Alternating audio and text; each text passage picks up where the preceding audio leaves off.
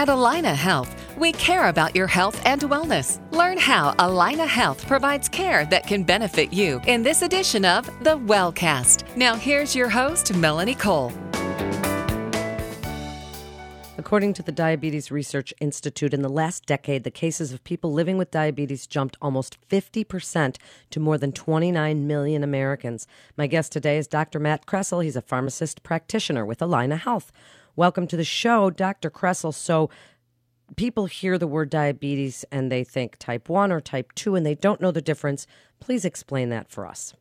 Yeah, so type 1 is also referred to as juvenile diabetes, although that can be a bit misleading because there are certainly other individuals who are diagnosed um, not in childhood with type 1 diabetes. Um, but, you know, the, the causes are uh, a little different. Um, with type 1, you know, there are suspicions of infectious causes. Um, there are other suspicions that it's an autoimmune driven um, disorder, meaning that your body kind of attacks itself or attacks the pancreas.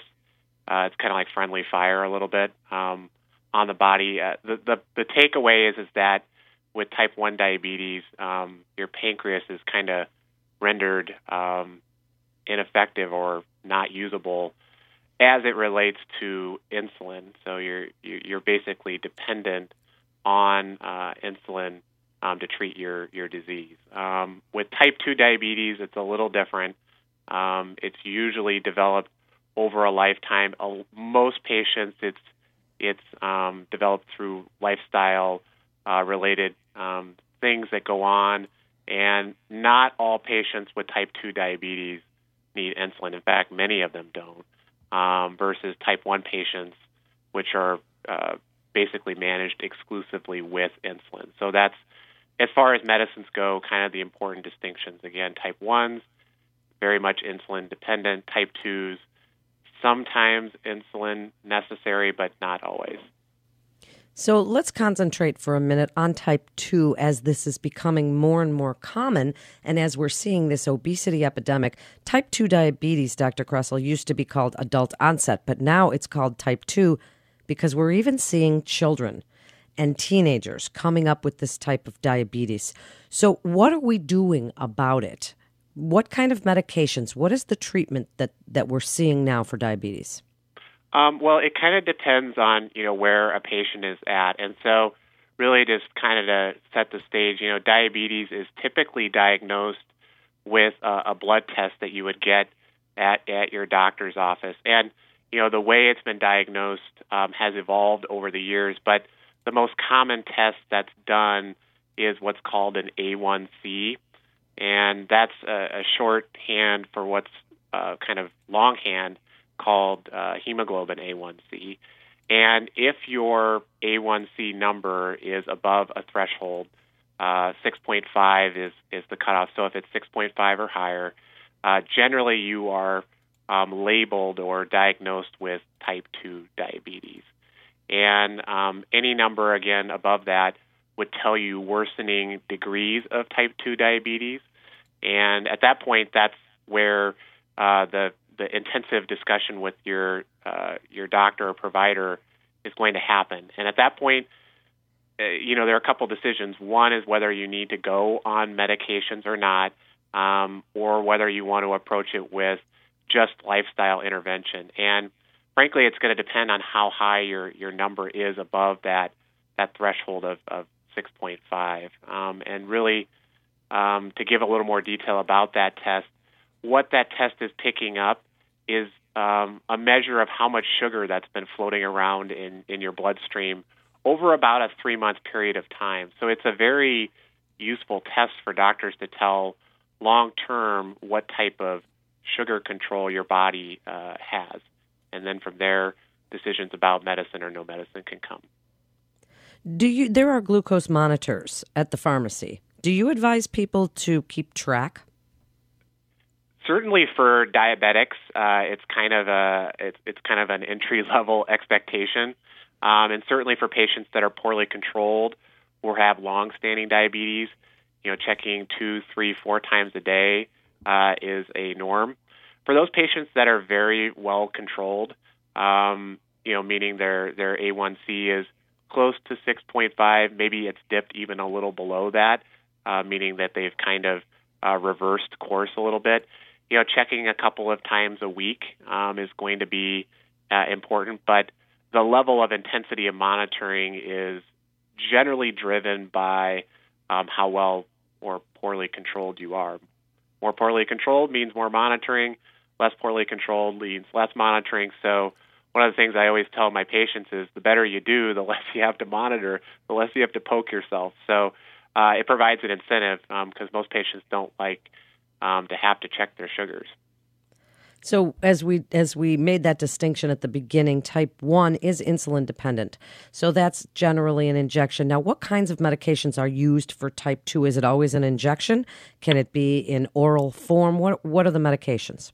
Yeah, so once you're kind of at the point where you're starting medicines, um, there are luckily a, a, number of medicines in the toolbox. And the last, I'd say, 25 years has really uh, been a, um, a, windfall as far as um, science um, in, in, in the pharmaceutical industry producing medicines. The first one that most patients will be offered is a medicine called metformin. Um, the trade name is glucophage um, although it's it's available in the generic form and, and very affordable for, for most patients. You can often get it for um, four to six dollars per month out of pocket. Um, and what that medicine does is a couple of things. Uh, one is it it tells your your liver to stop producing sugar to the same degree it, it, it had before. And the other thing it does is it helps your muscles use sugar um, a little bit better um, than it would otherwise. And it's a nice medicine. It's generally well tolerated, um, and it's got a lot of evidence to support its um, kind of life-changing, um, life-altering, life-prolonging effects. And because it's cheap, generally well tolerated, um, there's a lot of evidence for its benefit. It's generally kind of the first option providers are um, going to offer. But there are certainly many others. There's a medication class called the sulfonylureas, uh, there are medicines called GLP-1 inhibitors, DPP-4 inhibitors, SGLT2 inhibitors. These are long acronyms and probably will confuse most, but uh, the takeaway is that um, there are lots of tools in the toolkit for providers, and the right medicine for the patient is going to depend on you know a discussion with your doctor, and then um, really understanding you know the effects and the side effects. When people ask you, and we know that with diabetes, with type 1, it's, as we said, insulin dependent, but with type 2, it's insulin resistance. Your body just isn't utilizing, but it is still making insulin. What do you tell them when they ask about lifestyle and other things they can do? Because we have learned that exercise has an insulin like effect. Do you talk about that with your patients? Uh, yeah, I often do. So, you know, as a pharmacist practitioner, we sit down and, you know, sometimes patients are newly diagnosed. Uh, depending on the situation, we may be meeting with them in conjunction with a diabetes educator. Um, so, as far as lifestyle goes, you know, we do talk about diet. We oftentimes refer the specifics around diet to the, the diabetes educators, but you know that's certainly the first um, lifestyle kind of intervention, and we really spend a lot of time talking about carbohydrates because that's the the most um, kind of prevalent culprit of um, causing um, high blood sugar to to develop. But certainly from there, it's uh, lifestyle related to physical activity. You know, once patients become obese, it becomes more difficult to move. So we we oftentimes set goals around just modest um, changes in lifestyle that they can build up to. That might be as simple as going on a walk for 10 to 15 minutes um, a day. Again, something as simple as that. Um, but we do other look at other lifestyle things. Smoking certainly um, is not going to improve exercise tolerance, so we do kind of look at the whole patient, the whole picture, um, and try to make sure we're addressing um, you know whatever it is that ails them. Sleeping is another common challenge. A lot of obese patients have um, sleep apnea or other medical conditions that makes it harder for them to feel rested um, during the day. So we oftentimes um, think about that or discuss that again holistically, thinking about what is going to impact lifestyle um, in a global um, sense, not just kind of sending them out with, you know, get more exercise and have a nice day. So, wrap it up for us, Dr. Kresl. Your best advice, what you tell people every day as a pharmacist practitioner about managing their diabetes and what you really want them to know. Um, I think really the, the best advice I can give them is where they're at. Um, you know, diabetes can be a very uh, frightening uh, diagnosis. It comes with a whole host of uh, worries from kidney damage to stroke and heart attack um, increases. And, um, you know, many patients you'll deal with have family members who have had, um, you know, been diagnosed with type 2 diabetes and have seen, you know, their, their family members, um, you know, suffer. So usually the first piece of advice I give them is help me understand, you know, what your, your concerns are. Um, you know, if you if you have a cousin who had uh, dialysis or uh, um, a mother who went blind from diabetes, okay, well, let's talk about that. And then once I understand, you know, what their worries are, then I can um, talk about, you know, what motivating factors um, are going to be needed to, to to take your medicines as you should, to check your your blood sugars, and to know what the numbers mean. Um, you know, what's a good number? What's a what's a a bad number, what risks come with the medicines, meaning low blood sugars or um, things like that. And then from there, you know, what type of follow up um, they're going to see. So that might mean coming to the doctor's office every three months. It might mean coming to the doctor's office every six months um, for their A1C um, recheck.